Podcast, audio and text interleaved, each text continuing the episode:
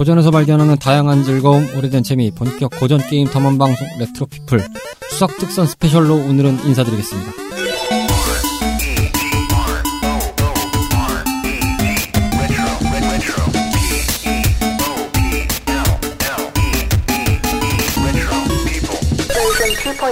안녕하십니까 청취자 탐험꾼 여러분 레트로 피플입니다. 자 오늘도 어김없이 마을로 모인 탐험꾼들을 소개해드리겠습니다. 카르마 씨, 로치 씨 나오셨습니다. 안녕하세요. 오랜만에 뵙습니다. 다행히 잘 모였습니다. warp zone에 잘 당도하셨던 것을 다행으로 생각하고 있습니다. 음. 어, 일단 코멘트 해드리면 뮤뮤짱님께서는 역시나 지금 생업전선이라는 네 Infinity Stone에 빠지셔서 결국 또 퀘스트 밖으로 로그아웃 하신 상태입니다. 예, 뭐 어느 순간이 되면 뭐 Time Stone으로 저희가 아니 들어올 수 있도록 지금 이 정도면 Infinity War가 아니고요. 닥터 스트레인지예요. 음, 도르마무 we are the bargain. 아이 진짜 언제까지 자꾸 거래해요. 참.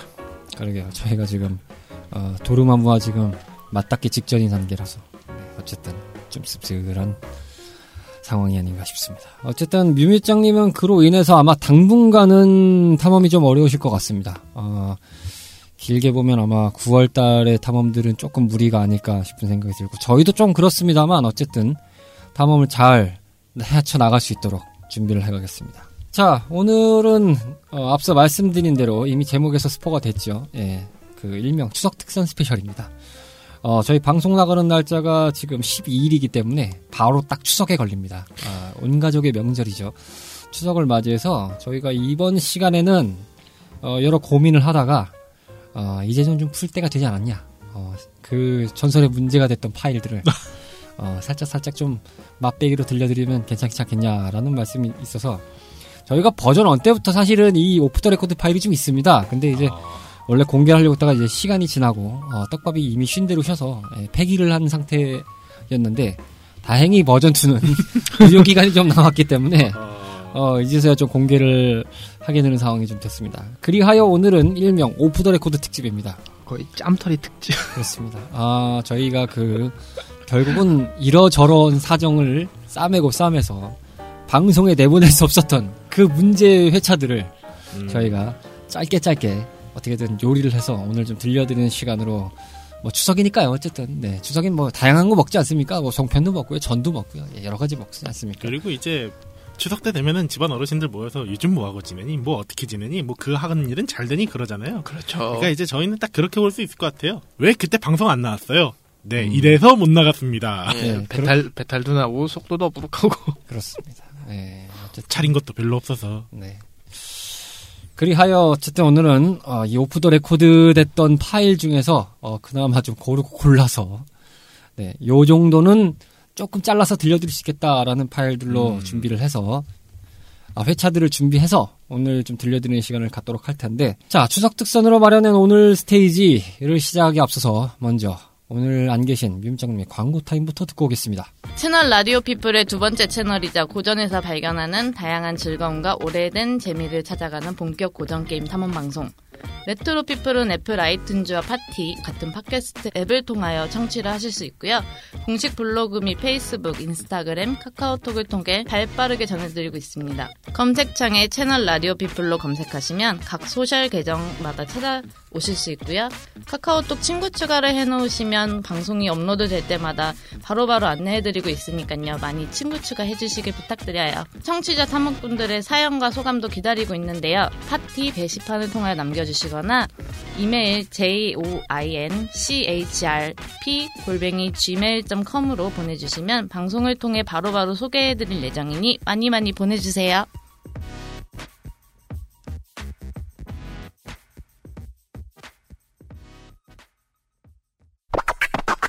레트로 피플입니다. 추석 특선 스페셜 일명 오프 더 레코드 특집으로 꾸며지겠습니다. 저희가 크게 오늘 세 편을 짤막짤막하게 한 짧으면 10분, 길면 한 15분에서 20분 남짓 이렇게 들려드릴 텐데 먼저 소개해드릴 회차는 아마 이 회차는 좀 짧게 나갈 것 같습니다만 어, 편집자님이 어떻게 나가실지 모르겠습니다.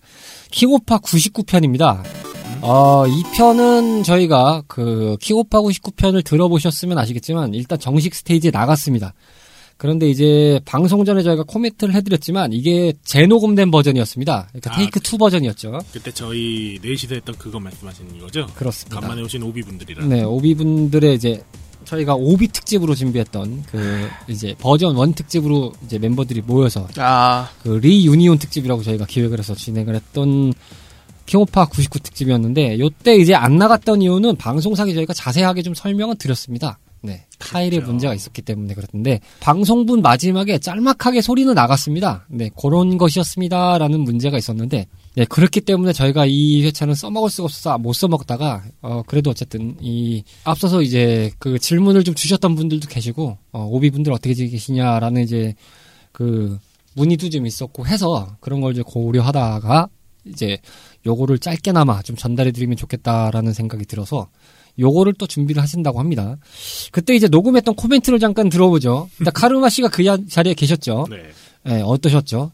개 난장판이었죠, 뭐. 뭐 일단 기본적으로 깔고 들어가야 될게요. 역시나 그분은 지각을 하셨고, 음, 역시나 그분은 그를 차, 아니, 그분을 찾았고, 음. 예, 역시나 그는 한결 같았다.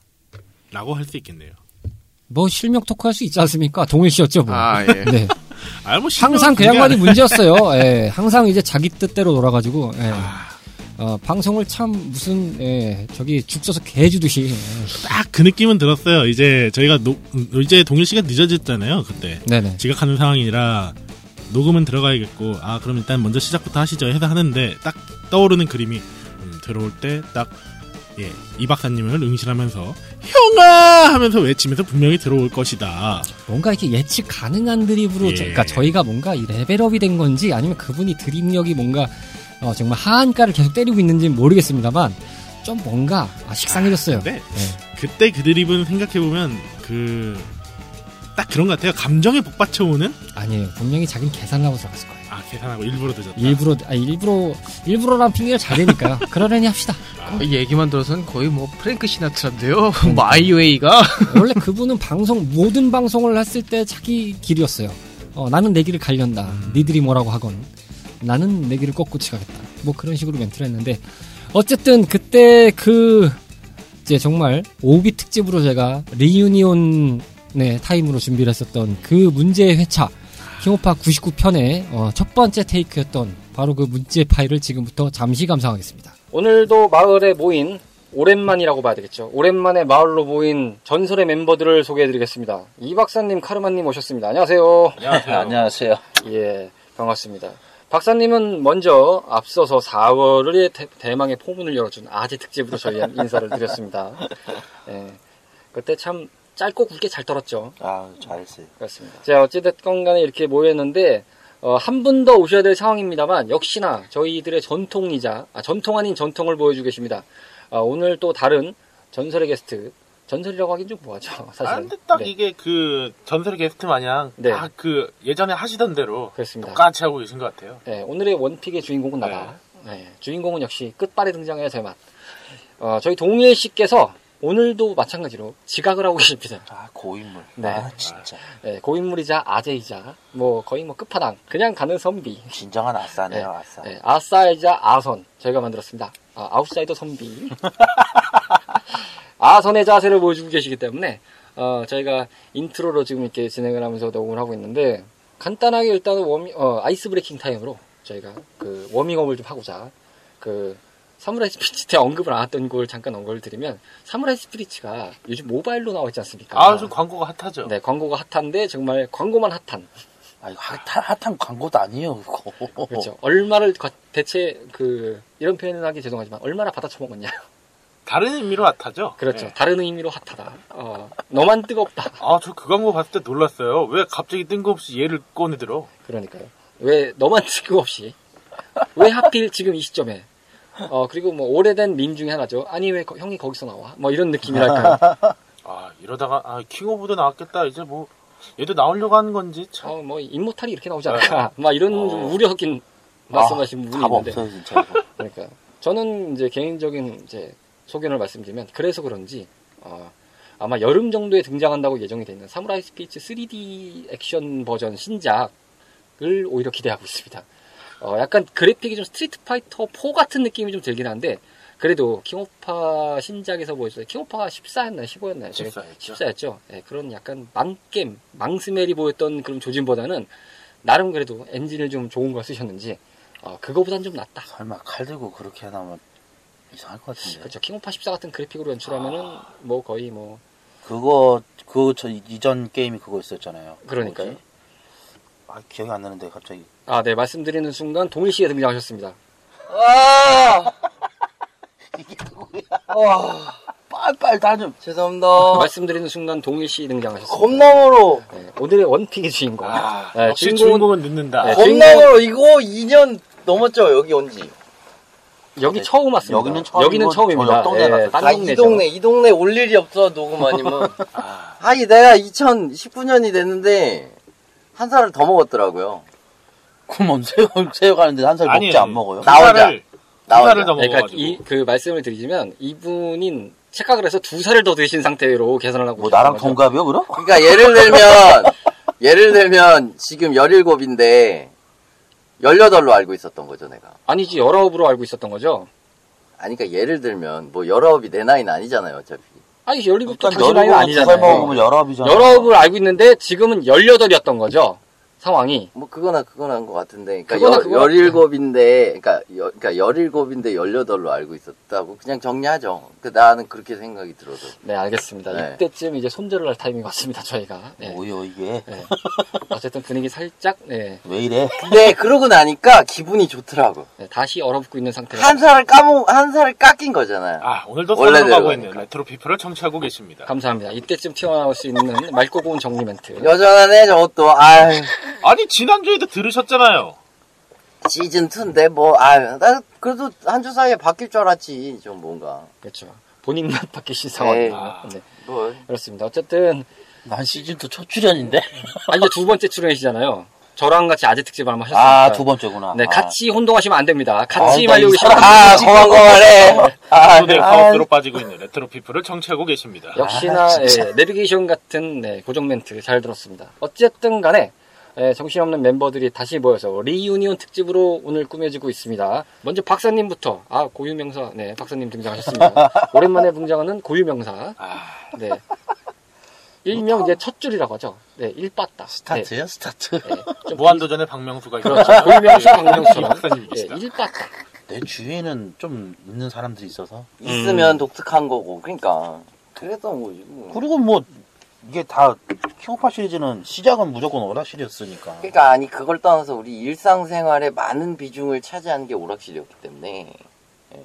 실생활에서 접했다 즉 오락실 거의 같은 개념이 되는 거죠 나는 그렇게 봐요 근데 요즘 친구들은 오락실 가는 게 더 어렵잖아요 솔직히 오락실이 어디 있어요? 맘 잡고 요즘 가야지. 오락실 찾기도 힘든데. 아 이제. 갑자기 그 레트로 피플을 듣고 계신 분들에서 그 신생 탐험꾼들 청탐꾼들에게 공격적으로 선포를 하고 계십니다. 전쟁 시작을 임박했습니다. 근데 되게 웃긴 게 98만 있더라고요 얼마 전에 오락실을 한번 갔는데 딴 거 다 없고 킹오브 98만 있어요 아니 14도 아니고 98이라고요. 예. 근데 98만 확실히 딱그 있더라고요 동일 씨 말씀에 좀 일리가 있는 게 요즘에 오락실들 이렇게 배치하는 거면 98 내지는 뭐 2002 아니면은 이제 조금 내려간다면 97 정도를 들여놓더라고요. 이상하게. 그리고 뭐한 되는 다트 게임 한 4대 있고 오토바이 한 10대 있고 자동차 한 4대 있고 그 저기 좀비 잡는 거 총 쏘는 거 한 3대 있고 그러니까 큰 것만 있어요. 거의 요즘 오락실에 다- 거의 메타죠. 딱 그렇게 해놓는 게. 그렇죠. 체감이 이제. 위주가 되는 그런 형태죠. 그냥 흔히 말해서 이제 앉아서 즐기기보다는 체감 형태로 이제 빨리 오히려 소모를 할 수 있는 게임. 보여주겨 보여주기. 그렇죠. 심지어는 VR 게임도 하나 있고 자 넘어가서 어 뭐야 나, 한- 나 한마디 하고 끝나는 거야. 왜냐면은 오락실 지금 얘기 나오더니 VR까지 이거 어떻게 할 거야? 서운하대잖아요. 야, 말하게 둬. 아니 그게 아니라 제가 아, 동일 씨에게? 지금 동일 씨에게 여쭤볼 테니까 동일 씨 타임에 잡아먹으시면 돼요. 자 동일 씨는 이 게임 어떻게 접하셨습니까? 그뭐 때가 되면 나오길래 슬슬 시작했는데 나는 솔직히 99는 손도 안 댔어요. 아뭐 예나 지금이나 다르겠어. 그냥 나온 거지. 보태자면 99가 오락실이 그렇게 많지, 많이 있진 않았어요. 그렇죠. 99대가 어떻게 보면 그 SNK 몰락 시점이기도 하면서 동시에 국내에도 격투 게임이 약간 좀 하향세로 들어가서는 네, 맞아요. 그런 시즌이었어요. 그러니까 94, 95는 조금 하고 96대는 그냥 핥아만 보다가 철권으로 넘어갔지. 아, 뭐 대부분 다 그랬, 그랬을 거야 아마. 그럴 수밖에 없더라고. 그 철권에서 맞대기 시작하니까 그, 그 뒤로 이제 또 질리면 딴 데 딴 거 할 수밖에 없어. 아 킹오브 복잡해. 뭐 많아. 복잡하더라고요. 철권이 더 복잡한데 무슨 말을. 아 철권 그래도 그냥 한 방이 있었는데 아 얘네는 기술이 많았고 아 복잡해. 그뭐 고르는 것도 신경 쓰이고 그래픽적으로도 2D와 3D 차이니까 눈빛이 그 시각을 3D로 넘어가 버리면 현혹되는 게 좀 다르죠. 그랬 그랬어요. 자, 카르마 씨는 어떻게 뭐 접하셨나요? 마찬가지죠. 오락실이. 응, 아. 스타트 다 똑같아요. 다 오락실이에요. 괜한 걸 물어봤네요. 바로 다음으로 넘어가겠습니다. 오락실에 이게 시- 지금 저희가 시대적으로 다루고 있잖아요. 그렇죠. 아, 구구가 많이 몰락한다 보니 몰락했다 보니까 좀 안타깝긴 했죠. 음. 뭐 철권 같은 거는 솔직히 진짜 거의 뭐 막장 스토리고 네. 근데 이거는 스토리가 그래도 약간의 좀 드라마가 돼. 네, 맞아요. 짜임새가 있어요. 예. 그러니까 나쁜 놈은 죽어라 나쁜 놈, 좋은 놈은 죽어라 좋은 놈 이게 아니라 음. 좀 약간 인간다운 적이 있는 거죠. 어떻게 사람이 어떻게 무조건 착하고 무조건 나쁘나 그렇잖아요. 그러니까 그런 그런 밸런스는 좀 잘 맞춘 것 같아요. 음, 나름의 완급 조절이 좀 있다. 그러니까 말하자면 이제 또 그런 그 참그 대단한 나라지 않아요? 그 일본이요? 키고 어, 그 아니 그러니까 해마다 그 천하제일 무술대회 같은 걸 매년 열은 거 아니야. 94년부터 95년. 뭐 그렇죠. 그럼 나라에서 세금이 그게 얼마나 많이 빠져나가겠어. 아, 갑자기 세금. 왜 그럼에도 갑자기 불구하고- 현실, 현실로 가?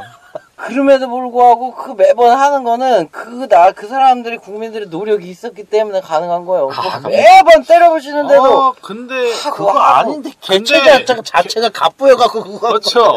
여기서 이제 전혀 중- 상관없는 여기서 거예요. 그렇게 큰 행사를 하면 나라에서 지원을 받게 돼 있다니까요. 아 현실적인 부분에서 네. 지원을 받는다. 그 모르는 게 있다니까 그게.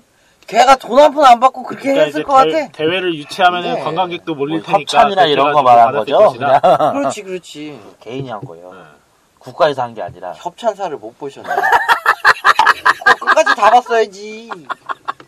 아, 포스터에 아, 이제, 아, 이제, 이제 어. 딱 킹오브 끝나면은 크레딧 올라가는데 거기에 있었을 아, 이미 것이다. 이제 그 협찬사들 아, 아. 협찬 목록이 들어가 있다. 그게 그거. 관광공사, 여행공사 다 있다니까. 솔로들의 향연을 듣고 계셨던 메르트로 피플 버전 1의 멤버들의 나름의 여름 열심히 털었던 아이 참말 듣고요 이제 설렌 거야. 여자 얘기하니까. 뭐 부정은 안 하겠습니다. 음, 한지 설렐만. 했죠. 네, 설렐만 했죠. 4월은 또 설레는 달이었으니까요. 다음 스테이지에서 여러분들을 기다리고 있겠습니다. 모두 감사합니다. 감사합니다. 앙. 감사합니다. 하나, 둘, 셋. 아유 수고하셨습니다. 고생들 하셨어. 네 일단 정리해달라고 해야죠. 레트로 피플입니다. 자, 일단은 킹오파 99편 테이크 1을 듣고 오셨습니다. 자, 뭐 이렇게 해서 일단 어쨌든 방송이 나갔었, 방송이 녹음이 됐다가 예, 결론은 못 나갔습니다. 안타까워요. 그때 참 오묘했었거든요. 네. 오랜만에 모여서 좀 기분은 좀 남달랐는데 어쨌든 방송이 좀 못 나가서 좀 아쉽다. 아, 음질만 좀 좋았어도. 그러니까 근데 그때 그 스튜디오가 어, 좀 여러 가지로 녹음 때 문제가 많았습니다. 아. 여담입니다만 그 사무라이 스피리츠 편에 제가 이제 아재 특집이라고 해서 이 박사님하고 할 때도 아마 좀 귀가 예민하신 분들은 그 회차를 좀 건너뛰실 소지가 큰데 제가 녹음했던 음향 장비에도 문제가 좀 있어서 이게 노이즈가 계속 꼈어요. 사실상 아, 노이즈가 계속 낀 상태라서 아마 들어보시면은 어 왜 코인 목소리가 좀 작지? 라고 하는 생각이 좀 드시는 게 의도적으로 믹싱할 때 좀 낮췄습니다 저희가. 하도 이게 노이즈가 껴가다 보니까 저희가 그거를 좀 그 기술력이 좀 없긴 합니다만 없애려고 좀 노력은 했습니다만 이게 그 타형이라고 하죠? 주파수마다 다 들어 예, 주파수마다 아주 일정한 간격으로 다 들어가는 거기 때문에 저희가 어떻게 물리적으로 없앨 수 있는 방법이 없었습니다. 그래서 이제 최대한 이제 그거를 어 흔히 말해서 이제 뭉개서 좀 소리를 loose하게 만들어 놓고 그걸 제 음향을 좀 낮춰가지고 제 소리가 좀 적게 들어갔습니다. 그래서 이제 믹싱이 좀 덜 된 상태였죠. 좋았던 점은 참 그래도 킹오파 두 번 녹음할 수 있어서 좋긴 했는데 너무 아쉽더라고요. 음, 아, 참. 어쨌든 네 어, newbie 특집으로 저희가 take two 때 녹음을 잘 했습니다. 어쨌든 씁쓸하게 녹음했던 기억이 나고요. 자 이어서 들려드릴 편은 어, 탱크 시티 편이었습니다. 이 페미컴 버전 탱크 시티 배틀 시티. 아 배틀 시티군요. 죄송합니다. 아 저희가 갑자기 어 또 이렇게 정정하게 또 아, 그때 당시 회차에서는 별게 별 감흥이 없으셨던 것 같은데 아 또 이렇게 또 네, 게임을 월드 오브 탱크밖에 안 해봐서. 아, 그러십니까? 네, 배틀시티 편이었습니다. 저희가 이 편 같은 경우는 어, 버전 2.0이 런칭되고 얼마 안 돼서 녹음이 됐던 편입니다. 근데 이제 이때 당시에 코멘트를 저희가 그 방송이 안 나갔던 거를 이제 말씀을 드리면 결과적으로 짧았습니다. 네. 생각보다 분량이 너무 짧아서 요거 하나 갖다 가긴 너무 짧지 않습니까? 라는 내용이 되다 보니까 그리고 이제 그때 당시에 이제 그 거의 12월 중후반 때 저희가 녹음을 했지 않습니까? 그쵸. 러다 보니까 다들 이제 그 정신없는 인피니티 워 단계에 이제 돌입하는 관계다 보니 어 뭔가 텐션들이 다 떨어진 그것도 있었고 사실 behind가 하나가 더 있잖아요. 그 앞서 저희가 녹음을 하나 또 땄었잖아요. 음 그렇죠. 네, 그때 제 기억이 아마 그게 프린세스 메이커로 기억하거든요. 아 아, 그때 그때 정말 하얗게 불태웠다가 그렇죠. 힘을 예. 너무 쏟았죠, 이게- 그땐. 원래 참숯으로 불을 구울 때도요. 음, 그다 화력이 있다가 뒤에 은은하게 굽는데 문제는 그 은은함까지 다 태워버렸어요. 아하 그래서 이제 정말 열기도 안 남은 상태에서 하지 않았나. 그렇죠. 뭔가 이제 예. 불길도 없다 보니까 예, 마른 장작 넣어봤자 불은 안 탄다. 그쵸. 저희 처음에도 그때 프린세스 메이커로 에이 뭐 해봤자 얼마나 하겠어요 이랬다가 어, 아주 그냥 난장판이 됐죠. 제 그렇죠. 기억상엔. 어 제가 얼마 전에 그 회차를 다시 한번 이렇게 쭉 듣는데요. 예, 예. 어, 들으면서 느끼는 거지만 뭔가 좀 억울함이 피어나더라고요. 어, 저는 시오리의 남자친구지, 어, 아이 뭐, 아빠가 아닙니다. 뭐 그러시면 다시 이제 새롭게 한 번 더 녹음하시죠. 어, 두근두근 메모리얼은 준비하고 있다라고만 말씀드리겠습니다. 아, 예, 저희 프린세스 메이커에서 오픈한 두근두근 메모리얼에서 네. 푸시겠다. 아, 기대하고 있겠습니다. 예, 두근두근 메모리얼은 저희 로망이었죠. 음, 연애 시뮬레이션 한 획. 물론 이제 어, 조금 이제 성인들의 얘기지만 아, 그 위에 단계도 있습니다만, 네, 그 게임은 저희가 온 가족의 방, 디디 파일 정도급인가요? 아, 저희가 그 온 가족의 방송이다 보니까 예. 거기까지는 풀지 네, 못하겠습니다. 한마디만 하자면 저는 솔직히 그게 연애 게임이라기보다 약간 학교 정치 게임 같은? 학교 정치요? 아니, 뭐, 누구랑 좀 친해졌다. 야, 쟤 누구랑 친해졌대 하고 나쁜 소문 퍼뜨리고 이거 거의 뭐 언론에 퍼뜨리는 그 뭐냐.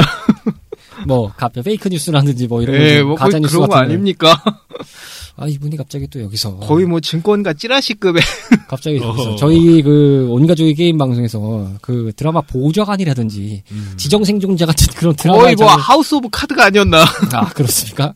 에, 저희는 온가족의 방송입니다. 오해 없으시기 바라겠습니다. 음 어쨌든 두근두근 메모리얼은 어, 어쨌든 시간이 되는 대로 풀겠다. 라고 말씀드리겠고 짧게나마 지금부터 좀 감상을 좀 해보겠습니다. 자 그럼 지금부터 본격적인 모험을 떠날 main field로 입장해 볼 텐데요. 첫 번째로 시대 속의 배틀시티입니다.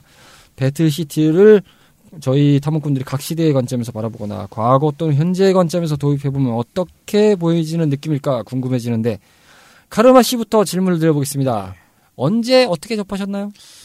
아, 저희 그 작은 아버지께서 어느 네. 날 갑자기 게임기를 저희 집에 갖고 오셨어요. 어, 게임기를 갖고 누구한테 오신. 하나 주겠다고. 아, 그래서 이제 그 게임기를 컴퓨 테, 아, 텔레비전에다가 이제 연결시켜서 딱 이제 잡고 했는데 아직도 기억나는 게 첫 번째 상단에 이제 마리오라고 있었고요.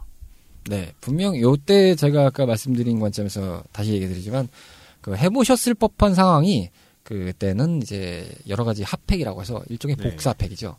요때 요 게임 많이 아. 들어가 있습니다. 안 들어가 있으면 섭할 정도로 많이 들어가 있었습니다. 근데 그때는 제가 배틀시티라는 이름이 아니라 탱크시티라고 이게 좀 많이 틀려요. 예. 작품 버전마다. 틀려요. 예. 그렇게 해서 처음 접했었고요. 예. 하다 보니까 재밌어서 이게 또 그 내부에 맵을 만드는 것까지 있어서 그것까지 같이 해서 좀 즐겼었어요. 맞아요. 이때 좀 되게 보기 희귀한 개념인데 유즈맵 세팅 같은 개념이죠. 예, 그런 게 있었습니다. 아, 거의 스타크래프트나 뭐 RPG 만들기에 선배격이네요. 아, 그렇죠. 그런 식으로 자기가 뭔가 맵을 짜서 만들 수도 있고 플레이도 할 수 있는 뭐 그런 구조라서 꽤좀 진득하게 잡고 할 요소가 좀 있었죠. 저는 솔직히 이 비슷하게 뭐 모바일 게임 그 기본 게임으로 얹어주는 게 있었거든요. 네. 옛날에 폴더폰 시절에 그거 말고는 딱히 해본 적은 없습니다. 아마 그러실 것 같네요. 예, 그래서 그냥 유튜브 동영상만 보고 왔는데요. 보고 있자니까 약간 그 시대 쪽으로 보자면 약간 그 월드 오브 탱이라고 있거든, 탱크라고 있거든요. 네, 뭐 요즘에 그게 있죠. 예, 약간 그 선배 같은 느낌이 진짜 대선배 혹은 조상님. 그렇죠. 아무래도 거의 뭐 그 집안의 뼈대 같은 느낌이랄까. 예. 그런 생각이 좀 들 수 있겠네요. 게임을 해본 건 이 게임이 맞는지 아닌지 모르겠어요. 근데 오락실 한참 돌아다닐 때 너무 이제 애들이 다른 게임 하고 있으니까 저 혼자서 뭔가 해보겠다고 잡았던 게임이 요거랑 비슷해서 아마 이거였던 것 같아요. 음. 맞아요. 그때 당시 오락실에도 이 복팩을 넣어가지고 돌리는 데가 있었어요. 시간직 코인이라고 하죠. 아, 로치 씨에게 질문 드리겠습니다. 네. 어떻게 보셨습니까? 배틀시티라는 작품. 제 시각적으로만 느껴지자면 사실 제일 많이 느껴졌던 건 그 본버맨이나 뭐 크레이지 아케이드 B&B 약간 이런 거 느낌이 많이 났거든요. 음, 그렇죠. 아 이게 그 일종의 그 벽에다 대고 이제 쏘는 거잖아요. 정확하게는 뭐벽 위에 쏠 수도 있고 탱크에 쏘는 거죠. 예, 예. 그래서 맞춰 잡는 건데 예. 이게 약간 되게 그 우리가 많이 했던 거는 좀 크레이지 아케이드 B&B 약간 그 느낌이 되게 강하더라고요. 로치 씨 세대는 예, 아마도 있죠. 예, 봄버맨보다는 크레이지 아케이드가 좀 더 가까운 세대죠. 아 그래서 그거 말고는 그렇게 막 떠오르는 건 없어요. 카르마 씨는 이게 어떻게 보셨나요? 저는 그 왜, 아, 이거 무슨 게임이죠? 옛날에 어릴 때 왜 딱 그 핸드폰에 한 4배 정도 되는 사이즈에다가 네. AB 버튼 있고 그 화살표 방향 있는 게임보이?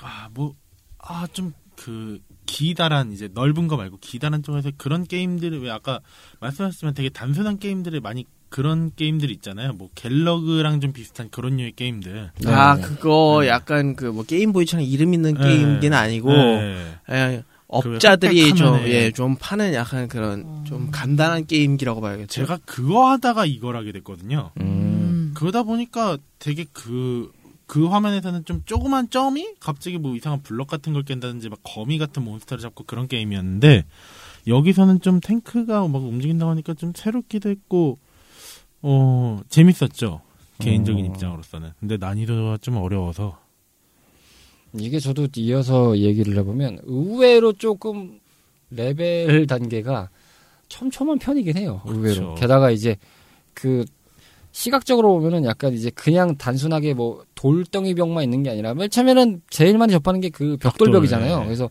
총 하나 두세 방이면 다 뚫어지는 막 이런 벽인데 나중에 되면은 이게 이 안에 무슨 뭐강 같은 것도 나오고 그렇죠. 거기에 뭐 수풀 같은 것도 보여서 이게 총알이 날라오는지 안 나올지 모르는 부분도 있고 쐈는데 벽에 부닥치고 막 이런 게 좀 나오다 보니까 좀 보기도 어려워지고 근데 적은 쏟아지고 막 이러다 보니까 아 좀 아 슬아슬하죠. 카르마 씨가 좀 더 이어서 얘기를 해주실까요?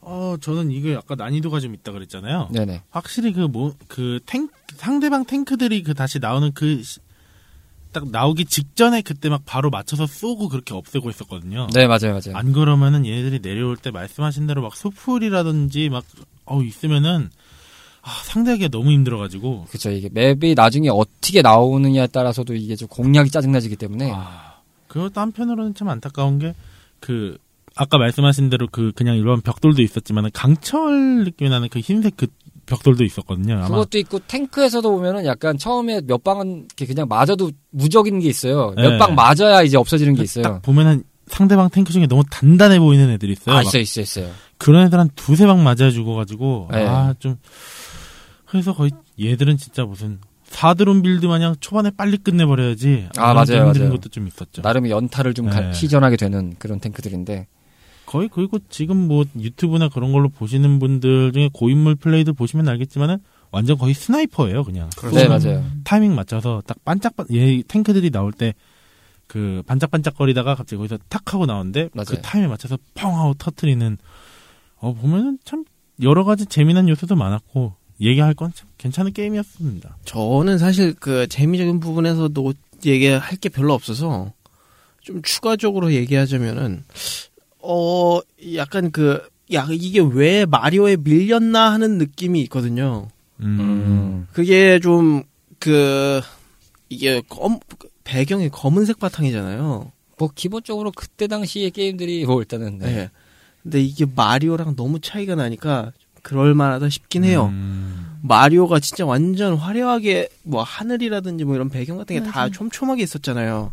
근데 이거는 진짜 딱 벽돌이랑 탱크 이거밖에 없으니까 딱 거기에만 집중을 했던 것 같은 느낌도 있어요. 어. 사실 이 얘기에서 좀 더 보태 말씀드리면 이 작품은 엄밀히 따지면 남코에서 아마 80년대니까 70년대에 아마 발매했던 걸로 기억을 하는데 갤러그의 후에 영향이 좀 있었다고 볼 수밖에 없죠.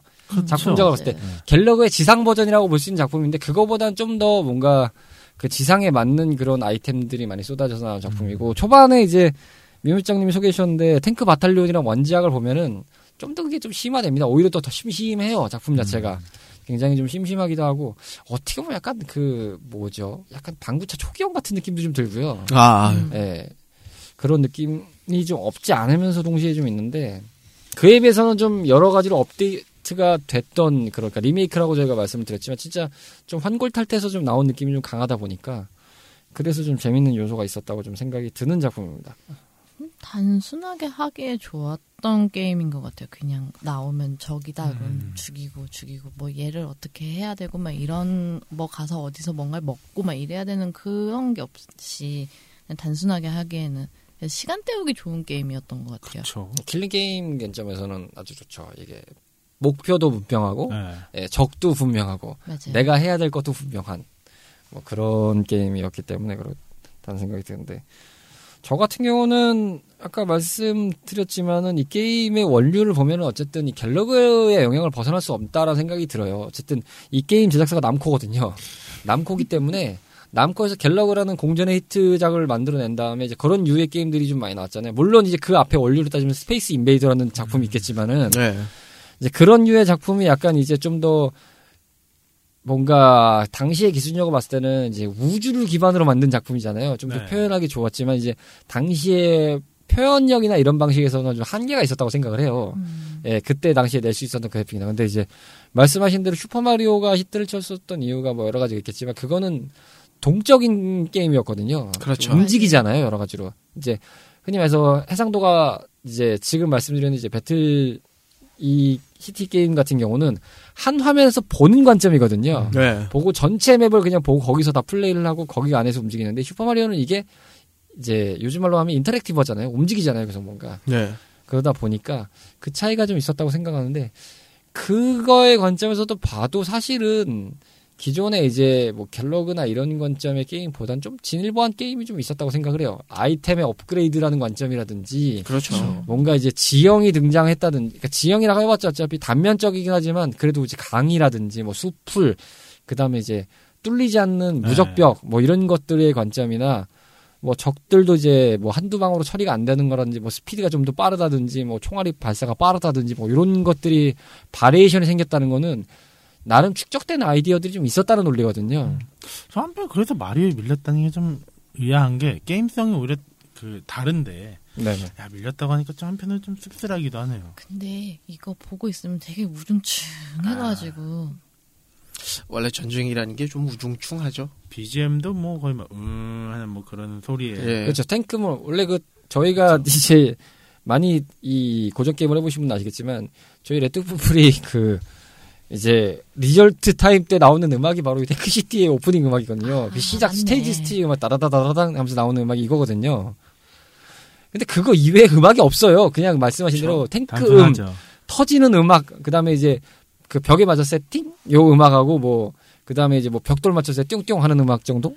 약간 흥을 돋궈주는 무언가가 약간 빠져 있는 약간 저는 되게 좀 그랬거든요. 근데 이게 일본 작품이잖아요. 네, 그렇죠. 일본 작품들이 보면은 한 6, 7, 80년대까지 좀 그런 게 있어요. 좀 전쟁 요소를 다룰 때 이렇게 좀 즐거운 요소가 별로 없어요. 음, 음. 대표적인 게 기동전사 건담이라는 작품이거든요. 게임이요? 아니요, 아니요. 애니메이션인데요. 네. 그러니까 이게 당시 이제 로봇 만화면 되게 뭔가 영웅적이고 멋있는 거잖아요. 그죠, 그죠. 예, 근데 이제 이 전쟁물로서 좀 그 별로 그런 재밌는 요소를 다 없애버려요. 그래서 보면은 전쟁 게임 같은 것도 보면 일본 건 좀 그런 게 많거든요. 특히 총을 쏴야 되고 뭐 누굴 죽여야 되는 그런 게임들은. 가까이, 가까이. 예. 그래서 이 미, 미국 게임 카발이 미국 게임이었던가요? 아니요, 그것도 엄밀히 따지면 일본 게임이죠. 네. 예, 그래서 보면 좀 그런 게임들이 그런 요소가 좀 많이 있더라고요. 그렇게 막썩 즐거운 BGM이 나오지 않는 하긴 근데 뭐 전쟁 영 전쟁 게임에다가 즐거운 BGM 넣기도 좀 좀 그렇긴 하죠. 네, 뭐 뷰티나 그런 것만 지금 보더라도 즐거운 BGM은 나오진 않잖아요. 네. 그래도 우울한 BGM이라도 좀 음악이 좀 흘러야 게임하는 맛이 나지 않아요? 그것도 저는 그때 그렇죠. 당시에 뭔가 이게 그 제작할 때 관점에서의 한계일 수도 있고 별로 그때 당시에 인식의 차이인 것 같아요. 굳이 음악이 들어가야 돼? 막 이런 느낌 정도. 전쟁이니까. 그런 것도 있고 그냥 게임 요소 자체에서 음악이라는 비중보다는 그냥 이제 그 플레이하는 관점에 많이 집중을 했던 것 같아요. 왜냐하면 갤러 같은 경우도 초반에 그쵸. 등장할 때 아직도 유명하죠. 따라다라다라다라 그 음악이 나오고 그냥 시작을 하잖아요. 그러니까 네. 그냥 이제 이제 시작합니다라는 정도의 안내음 정도의 느낌이랄까? 야 그런 적으로 보면 다시 반성되지만 마리오가 되게 잘, 빼, 잘 빠졌네요. 그렇죠. 마리오는 이제 뭐 단순하지만은 뭐 스테이지마다 뭐 공통적인 BGM, 공용 BGM이라고 할 수 있지만 각 스테이지의 네. 뭐 관점에 따라서 근데 그 BGM 음악이 또 있고 거기에 뭐 이제 움직이는 인터랙티브함도 좀 들어가고 하다 보니까 여러모로 이제 그때 당시에 개발됐던 게임들하고 비교하면 좀 많은 차이가 있었죠. 네. 뭔가 좀 더 역, 뭔가 이렇게 좀 보는 맛, 듣는 맛, 하는 맛이 좀 여러 가지가 섞인. 근데 이제 그 전까지 보면 어떻게 보면 그, 배틀시티처럼 나오는 슈팅 게임들의 작품들은 아마 다 그러지 않았을까라는 생각이 좀 음. 들어요. 물론 이제 뭐 bomberman 같이 뭐 좀, 뭐 간단하게 기본적으로 뭐 깔리는 음악 같은 것도 있었긴 했는데, 뭐 특성상 뭐 어떻게 표현하는지 모르겠습니다. 뭐 그런 느낌으로 가지 않았나. 근데 그것도 본범맨이 좀 더 후에 나온 거 아닌가요? 제가 기억하기로는 그런 제가. 알기로도 좀 후에 나왔죠. 네. 왜냐면 이제 배틀시티 기준으로 하면은 이제 80년 이제 물론 리메이크작이니까 85년이긴 하지만 원작으로 따지면 80년에 나왔던 거니까 네. 그때까지 작품 보면은 사실상 게임에서 BGM, BGM이라는 요소가 나온다라는 건 좀 찾기가 좀 어렵기도 했죠. 게다가 80년이면 거의 뭐 아타리 뭐이 세대 아닌가요? 그쵸. 아, 뭐 아타리고 뭐, 그쵸. 페미컴이 등장하기 전이기도 하죠. 엄밀히 따지면. 그런 상황이다 보니까 이제 음악적인 요소보다는 게임을 한다. 예. 예. 예, 뭔가를 이렇게 조작을 해서 뭔가 내가 움직인다. 이런 거에 관점이 좀 더 가까웠지 않았나 싶은 생각이 좀 드네요. 로치 씨에게 배틀시티란? 저한테는 약간 스테이지 게임의 약간 원조격이라고 해야 되나요? 아, 스테이지 게임, 음. 원조 게임. 예. 음, 그럴 수도 있겠네요. 접근 방식이 그렇게 될 수도 있겠고. 뮤미짱님에게 배틀시티란? 시간 죽이기. 시간 죽이기. 그렇군요. 저에게 배틀시티란, 야, 이게, 저도 맨 처음에는 FPS를 생각했는데, 어, 이게 싹 아. 가져가셔가지고, 야, 이게, 아이고야. 이게, 야, 이게 저희가 여긴 대본이 없는 멘트라서 갑자기 이렇게 하면은 많이 꼬이거든요. 아, 그게 맞겠네요. 처음으로 뭔가를 조립해 볼 수 있는 게임이었던 것 같아요. 유즈맵 음. 세팅이라는 거를 처음 접해봤던 게임이 전 배틀시티였거든요. 하긴요. 네, 그래서 처음으로 뭔가를 내가 게임을 만 이렇게 찌끄루 할 수 있는 찌끄루라고 하죠. RPG 찌끄루라는 작품도 있으니까. 네. 그 뭔가 만드는 개념에서 뭔가 좀 접근을 해볼 수 있었던 게임. 어, 플레이와 이제 개발을 동시에 좀 뭔가 접해봤을 수 있었던 좀 재미난 경험이었다는 좀 생각이 듭니다. 배틀시티 편 듣고 오셨습니다. 자, 어쨌든 이게 그 중간중간 들으면 또 괜찮긴 한데 좀 아쉽긴 했어요. 어쨌든. 제가 봤을 때 오늘 소개드릴 방송분 중에서는 이게 가장 나을 것 같아요. 여러모로. 네 명이 했던 것 중에서 가장 내용은 알찼죠.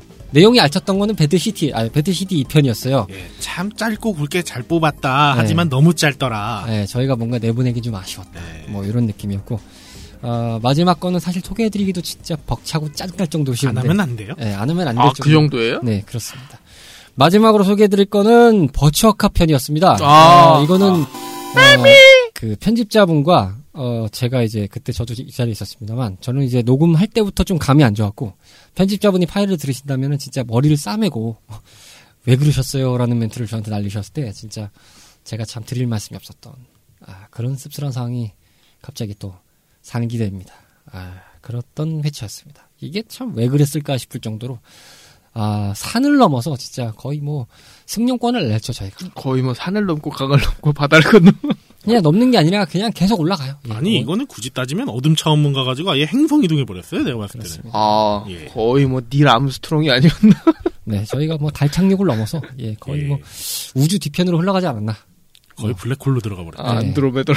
진짜 방송이 블랙홀로 했다는 그런 순간이었습니다. 아, 진짜 그 정도로 대책이 없었습니다. 어찌됐건 뭐 그냥 웃고 가자는 차원에서 이 버추어캅 녹음편도 오늘 살짝 공개를 해드리겠습니다. 지금부터 감상하시죠. 여기는 레트로 피플입니다. 채널 라디오 피플의 두 번째 채널이자 고 본격 고전 게임 탐험 방송을 표방하고 있는 팟캐스트 라디오 되겠습니다. 자, 오늘 저희가 들려드릴 45번째 스테이지. 아, 저희가 3월까지는 그 SP 스테이지나 이런 게 뭔가 토론의 향연을 좀 많이 좀 예쁜 토론을 좀 예, 많이. 좀 해가지고 어, 본 스테이지를 좀 안 한 소홀히 한 경향이 있다 보니까 이번 달은 스테이지로 꽉꽉 차 있습니다. 그래서 이제 이번 달에는 꾸준히 모험을 떠날 텐데 45번째로 소개해드릴 스테이지는 바로 세가사에서 제작한 3D 건슈팅 게임 버추어 캅입니다. 아, 이 게임은 아마도 90년대 중후반의 오락실에서 아마 한켠에서 굉장히 유명세를 치렀던 게임으로 생각이 드는데요. 정말 예상치 못하게 접니다! 뮤미짱님이 떡밥을 던지셨습니다. 저예요? 그래서, 그래서 제작진들이 오늘도 만선의 꿈을 안고 이 떡밥을 회수하기 위해서 부지런히 배를 띄웠다는 저희가 네, 그죠? 기존에는 보지도 않고 아, 어떻게 보면 동일 씨보다 더 진짜 대책 없는 캐릭터일 수도 있으세요. 이 뮤뮤짱께서는 어, 난 본 적도 없고 몰라요. 라고 하시니까 아 성함이 뮤뮤짱님이십니다. 아니 지난 시간부터 들으셨잖아요. 아 뮤뮤 그, 기억이 안그 나요? 혹시 노래 그런 거예요? 네, 저잘 기억 안 해요. 너 어떤 노래를? 뮤뮤뮤뮤 뭐 이런 거기서 미미미 나오지. 아니에요? 아 그 다음 노래 걸요? 아니, 아. 아, 그 아니면 말고요. 자 본격적인 탐험을 떠나기 위해서 메인 필드로 이동을 하겠습니다. 여긴 어디지? 아. 나는 누구고? 그러니까 오늘 카르마 씨의 이 뭔가 마가 뜨는 현상을 열- 한번 주목 있게 보시면 좋을 것 같습니다. 아 정말 오늘 회차는 왠지 모르게 네. 그냥 안 나올 걸 그랬어요. 손절할까 생각이 들었는데 제가 그만해요. 그 지난 세 분의 회차에서도 뭔가 좀 생각을 들었는데 제가 이벤트를 계속 안 하고 왔네요. 고생하셨습니다. 애쓰셨습니다. 어, 참 자리를 비우는 게 참 이렇게 무거운지 몰랐습니다. 어, 저도 굉장히 바빠지는 상황이지만 가급적 어떻게든 노력을 해보겠습니다. 어땠어요? 한번 level up 하는 기분 아니었어요? 뭐 level up은 꾸준히 하고 계십니다. 네, 하이테크 피플부터 이어진 전통입니다. 이러다가 언- 이게 지금 국장님의 큰 그림 같아요. 이러다가 사라지실. 것 같아요. 그러니까요. 뭐 제가 어, 어디에서든 존재하는 캐릭터이기 때문에 예, 어떻게 될지 모르겠습니다. 좀 바쁜 상황이라. 자 메인 필드로 이동해서 이제 본격적인 탐험을 떠나보겠습니다. 먼저 첫 번째입니다. 시대 속의 버추어캅입니다. 먼저 카르마 씨부터 질문을 드리죠. 자 이 게임 어떻게 접하셨습니까? 전 이 게임 안 해봤어요. 안 해봤다.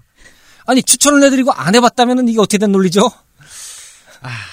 예, 밝혀야 될 사실이 있는데 사실 이 게임은 뮤미짱님 때문에 하게 된 거지. 저는 안 해봤습니다. 아 이렇게 해서 뭔가 어, behind cut을 한번 날려주고 계십니다. 비선 실세가 따로 있었습니다. 아, 비- 아니, 근데 카르마님이 안 해본 것도 되게 신기한데? 안 건드려본 게임이 있다고? 일단은요, 이걸 못한, 전 못했다고 하는 게 더 맞거든요. 안 했다기보다. 왜요? 저희 동네 오락실엔 이게 없었어요. 아? 다 그냥 이제 아케이드, 그냥 이제 버- 조이스틱에 버튼만 있는. 동네 오락실 아저씨가 그렇게 돈이 없으셔가지고요. 체감형. 게임을 그때 당시 안 드리는 데도 좀 있었어요. 그 흔히 말해서 이제 네. 좌식형이라고 하죠. 앉아서 하는 그런 이제 스틱형 게임. 그런 걸 위주로 두신 데도 많았고. 펌프랑 그 드럼은 좀 들어놓으셨는데 이거는 끝까지 안 들어놓으시더라고요. 근데 사실상 그것도 거의 뭐 뒤늦게. 네. 그쵸. 그게 이제 90년대 후반이고, 그때 당시 이제 그게 붐이 떴을 시기라고 고려해보면, 그때쯤에 이제 드린 상황이고, 이거는 뭐, 버처컵 같은 경우는 아주 그 예전에, 그 전에 나왔던 게임이니까 아마 안 들여놨을 수 있는 확률도 꽤 큽니다. 네, 뭐 저는 아, 네. 해보지 못한 저기 게임이기 때문에 사전에 회의 안 해요? 회의요? 저희, 하긴 하는데요. 뭐, 일단은, 어, 저희 지금 버전 2의 제작진들은 일단은 뭐, 불도저의 정신으로 일단 달려가는 팀이죠. 해주지. 문제가 좀 있구만. 근데 시즌 1 때는 회의했어요? 아 우리는 뺑뺑 돌아가가지고 아, 네? 진짜로? 어, 뭐 그런 거 없어도 했어요. 근데 정말? 종종 하긴 했어요. 야간에. 회의를? 예, 그러니까 놀러 가기 한 시간 전에 반짝하고 그때가 아, 이제 저도 참 약간 야간형이라서 그때 놀러 간, 놀러 가는 회의예요? 녹음 회의였어요? 그거는. 아 brainstorm 같은 거죠. 음. 급하게 반짝. 그- 그렇기 때문에 이제 그런 것들을 어, 반면 교사하여 차라리 이게 낫다. 좀- 안 하는 게안 낫다? 하는 게 낫다. 아니, 어, 버전원 때 오히려 저렇게 해봤자 난동을 피는 상황만 벌어지니 저런다니까요. 굳이 그때- 할 필요가 그때는- 있겠는가? 그때는 그렇게 괜찮다 그랬거든요. 음. 저- 저렇게 막 돌아서는 거 봐요. 변절자.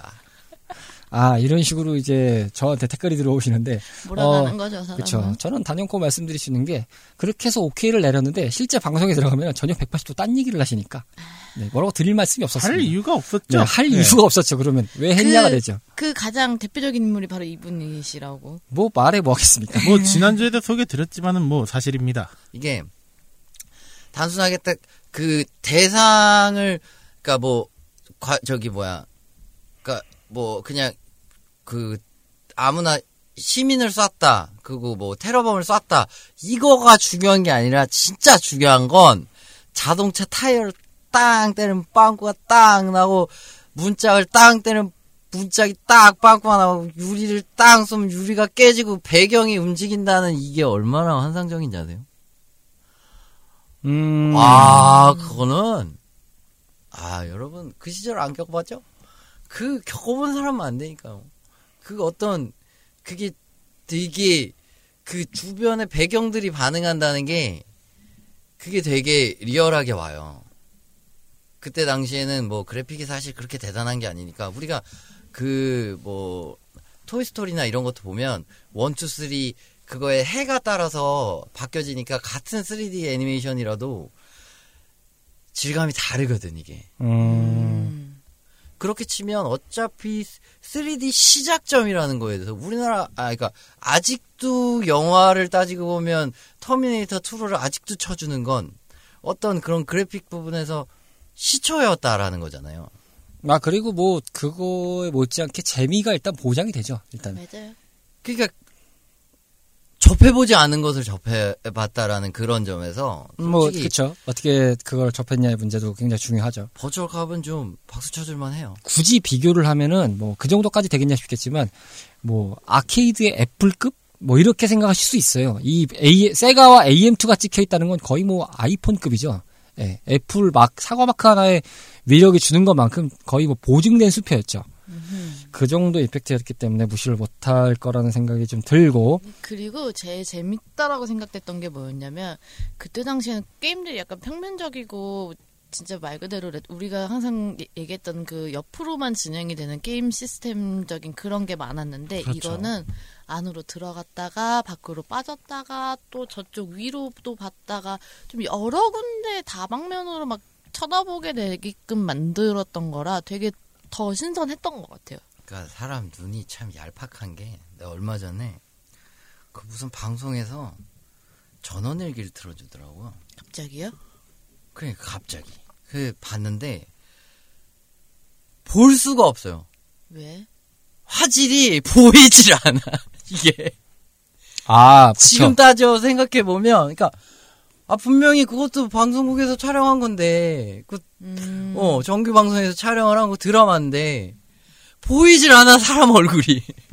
그 정도면 뭐 사실 제가 유추하건데 그 가끔 아주 아주 옛날 장수 프로그램이나 굉장히 유명했던 거를 해주는 채널들이 있잖아요. 케이블 맞아요. 채널들이 워낙 많다 네네. 보니까. 근데 보통 보면 이게 90년대 초반 내지는 전원일기 같은 포맷은 워낙 장수했던 프로그램이라 한 30년 정도 했던 프로그램이라 와. 거의 뭐 7, 80년대 찍었던 분량들이 있을 거란 말이에요. 게다가 이제 그게 칼라였나요? 흑백이었나요? 칼라요. 칼라는데, 그 뭐냐면, 응삼이랑 거기 시골 친구들이 서울 올라와서 미팅하는 거였어요. 아, 그러면 진짜 옛날 거예요. 제가 뭐 전체 분량을 기억하는 건 아니지만 저도 예전에 그 종종 봤던 걸 되새기면 그 분량은 거의 80년대 분량이거든요. 연기도 막그 네. 엘리베이터로, 엘리베이, 저기, 엘리베이터인데 쇼윈도인 거예요. 건물 밖으로 유리, 그 저쪽. 전망 엘리베이터. 예, 그거 보고 막, 어이, 아가씨, 막, 창문, 뭐, 연기 막 그런 거 하고 있고, 엘리베이터 올라간다고 신기하고 있고, 와, 여기 서울은 박박해서 못 살겠다. 막, 막 이런, 이런 내용들이에요. 근데 서울지, 시골지 같이. 근데 그거를 생, 그 시절을 생각해 보면, 근데 그 시절에 사람들의 눈은 전원일기를 보기 적당했을 거란 말이죠. 아, 그때 정도면 그게 하이테크죠. 그러니까 그거를 화질을 봤을 때는 아그뭐 아 서울 이렇구나 어쨌든 뭐 샤방샤방하게 찍었을 거란 말이죠 그 시절에는 거기에 맞게 거기에도 적응돼 있던 눈이야 사람은 근데 지금은 절대 못 보잖아요 예컨대 이제 그런 부분으로 제가 하나만 덧대서 얘기하면 그 만약 80년대 분량이 제가 말씀드린 게 이제 뭐 어느 분량인지 제가 알 수는 없지만 제가 말하는 게 비슷한 구조라면 이렇게 볼 수도 있잖아요. 그때 당시에는 63 빌딩으로 그런 전망이 보이는 엘리베이터를 타면 우와 소리가 나오는데 지금은 그 엘리베이터 타면 촌스럽잖아요. 그러니까. 뭐 비유가 그렇습니다만 뭐 63 빌딩이 낮은 건 아닙니다. 왜냐하면 그거보다 더 좋고 더 전망이 높은 롯데월드가 있습니다. 롯데? 예, 롯데월드 타워가 있습니다. 그럼 140몇 층이죠? 123. 아, 120, 그러니까 100층이 넘어가는 빌딩이잖아요. 그러니까 그때 당시에 63 빌딩은 진짜 대한민국에서 만들 수 있는 하이테크 그렇죠. 기술이었어요. 근데 지금은 100층이 넘어가는 빌딩이 있어요. 그러니까 그걸 보면은 거기는 막 서울 시내를 그때 당시에 80년대 뭔가 한눈까지는 아니더라도 뭔가 그 전망을 63층에서 내려다보는 관점으로 보면 어마어마한데 지금 롯데월드 타워에 가보면은 그게 날씨 좋을 땐 인천까지 보인다면서요. 진짜요? 예. 맞아요. 날씨가 좋고 시야가 좋으면 그게 인천까지 보인답니다. 나는 안 올라가면서 알 수가 네. 있나? 그러다 보니까 이미 눈이 높아질 대로 높아진 거죠. 왜냐하면 기술이 발전할수록 사람이 적응이 되다 보니까 뭐 멀리 갈 것도 없이 이거는 근데 말씀드리는 게 오해의 소지가 있을 수 있으니까 제 견해입니다. 뭐 다를 것 없이 불과 한 20년 전에 삐삐 쓰라면 삐삐 썼어요. 그리고 그게 하이테크였습니다. 그쵸? 근데 지금 삐삐 쓰라면 못 쓰죠. 그쵸? 간사해.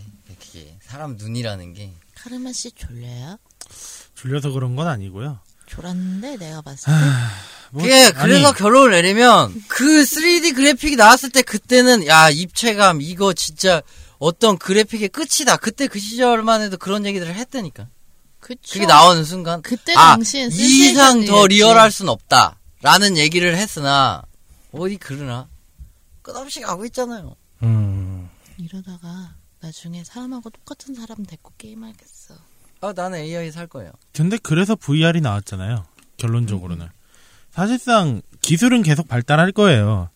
뭐 그러다 보니까 점점점 저 현실적인 거를 추구하게 될 거고 아무래도 이제 계속 그런 게 개발하는 이유가 더 발전할 가능성도 있기도 하고 말씀대로 계속 보다 보니까 좀 더 좋은 걸 하려고 하다 보니까 계속 늘어나는 거죠.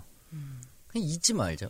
그러니까 갑자기요? 그, 어 아니 왠지 가끔 지금 생각만 하면 옛날을 잊어버려요. 음. 그래서 우리 그건 중요한 대목입니다. 우리 갑자기 이거 재미 그래서 버추얼값 뭐가 재밌었어요 하다가 왜 갑자기 그래픽 얘기까지 왔어요? 아, 시각적인 부분을 얘기하는데 갑자기 이렇게까지 빠져버리네요. 그 예. 음. 유구한 역사와 전통을 자랑하는 레트로 피플을 듣고 계십니다. 아 정말 전통의 끝판왕을 보여주기 때문에 아니 근데, 네. 근데 원체 오래된 게임이라서 이렇게 얘기 안 해주면은 뭐 할 게 없어.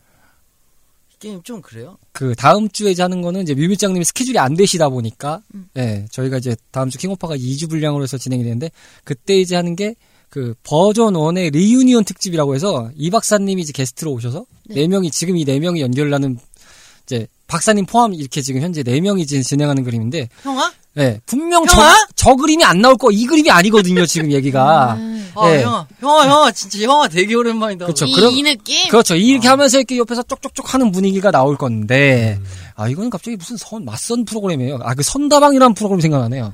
아니 옛, 네. 옛날에 시즌1을 막 들으면 그렇게 정신없는 사람이 저 사람 도대체 누군가 그랬는데 그분이 동일님이에요 라고 나한테 분명히 얘기를 해줬단 말이에요 그랬죠. 해가 지나가. 네, 그랬는데 네, 바뀌어야죠. 자꾸 이렇게 목소리 깔고 옆에서 두 분 선다방 다녀갔어요. 나가시나요, 지금? 아니 저는 뭐 유인나 씨 좋아해요. 아, 그래요. 네. 알겠습니다. 취향관, 아, 자신의 확고한 이상형을 밝히셨습니다. 그러니까요 예. 유인나 씨가 손자를 택하셨습니다. 어, 라는 전제를 한번 드리면서. 그러고 보니 약간 네 그래요. 네. 뭐가요? 아니 그냥 나만 느끼고 갈래요. 그래요 네. 간직하는 것도 나쁘지 않잖아요. 그렇습니다. 네. 손절을 할지, 어, 아, 떡락을 할지 떡상을 하실지는 본인의 판단으로 맡기겠습니다. 그렇네 네.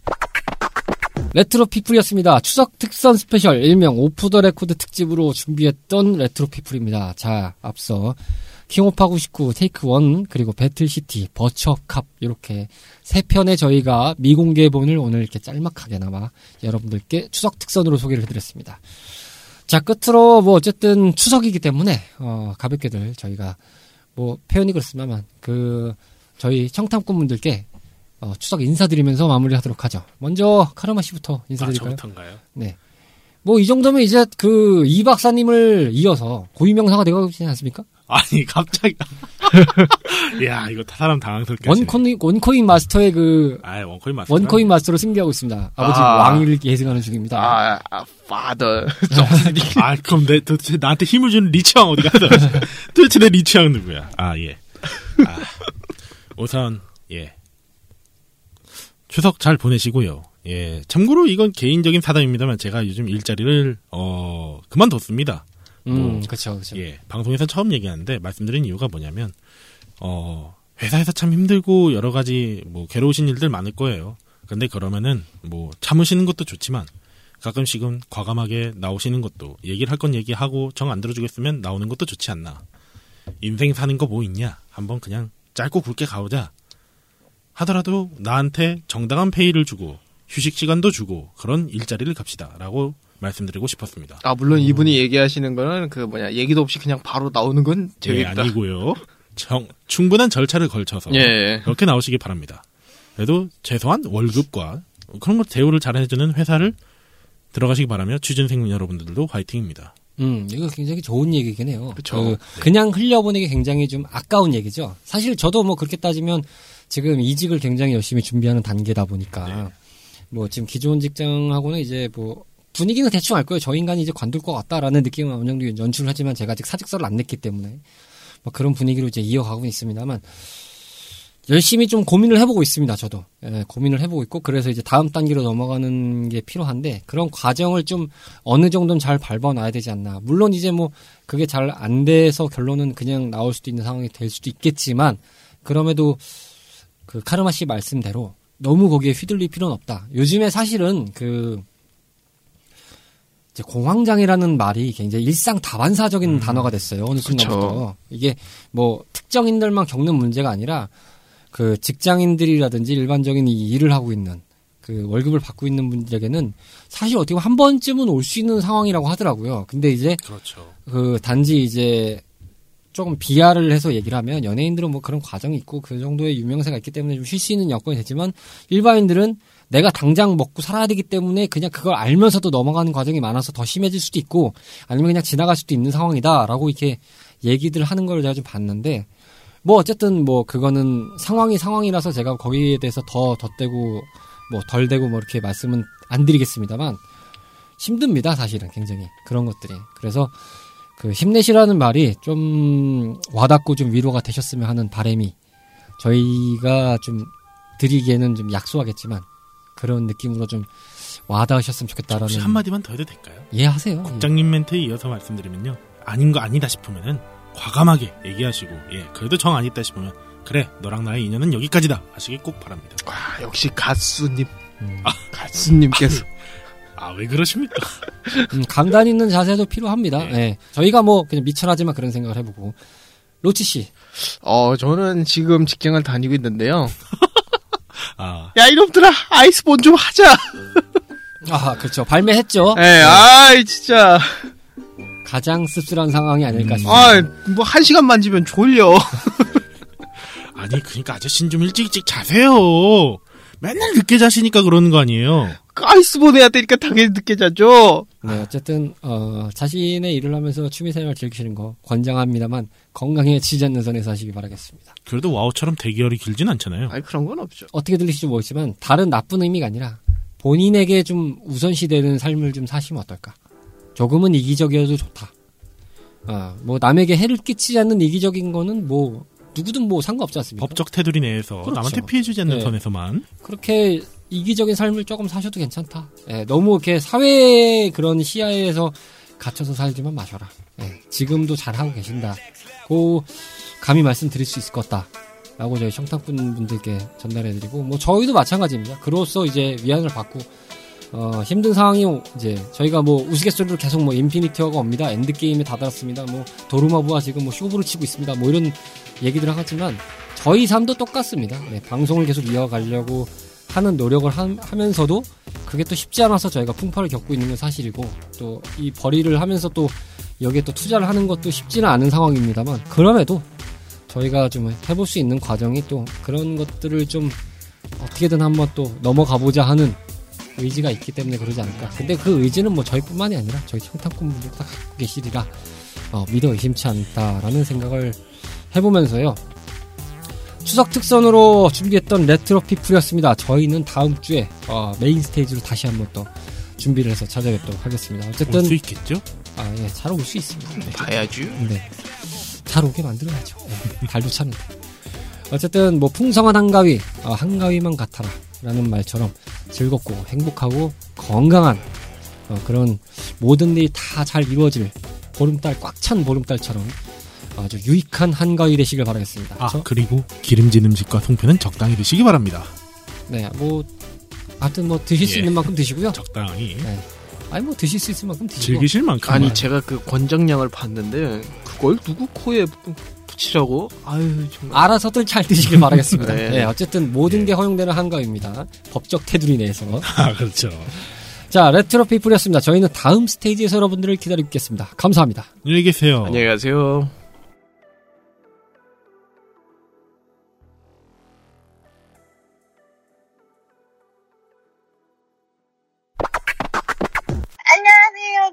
뮤미입니다. 저 없는 사이에 칙칙한 방송 남자 셋 만나가 어떡해. 듣느라고 많이 고생하셨죠? 죄송해요.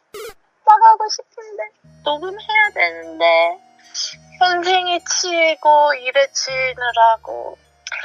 아, 아무튼 그건 그렇고요 이렇게 탐험꾼들이 가- 상황이 시시각각 급변하는 중이라 여러모로 어렵지만 그래도 청담꾼 분들 덕분에 달려올 수 있었던 것 같네요. 다시 한번 감사합니다. 지난주 공지방송에서 전해드렸는데 추석 특선과 52회차 스테이지 편이 함께 인사드려야 하는 상황이었지만 추석 특선 코멘트도 노- 겨우 녹음을 마치고 작업이 들어간 상황이라 52회차 편은 전달해드리지 못하게 되었어요. 오늘은 제가 대신 사과나무 한 그루를 심으며 전달해드리게 되었습니다. 청담꾼분들 많은 양해를 구해보면서 거듭해서 진짜 정말 정말 죄송합니다. 그리고 추석이잖아요. 맛있는 음식 많이들 드시고 많이들 푹 쉬시고 저희 방송 들으시면서 많이 많이 웃으시고 재밌는 한가위 보내시면 좋겠습니다. 다음 스테이지 업로드는 19일 저녁 8시에 인사드릴 예정이고요. 어떻게 될지 모르겠지만 최대한 일잘 마치고 참여할 수 있도록 준비해보겠습니다. 모두 즐거운 해피 추석 보내세요.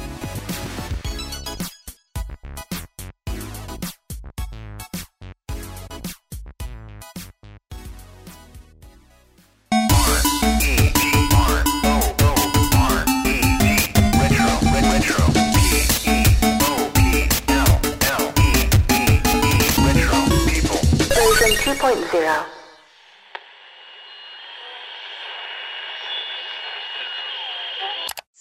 Harpy.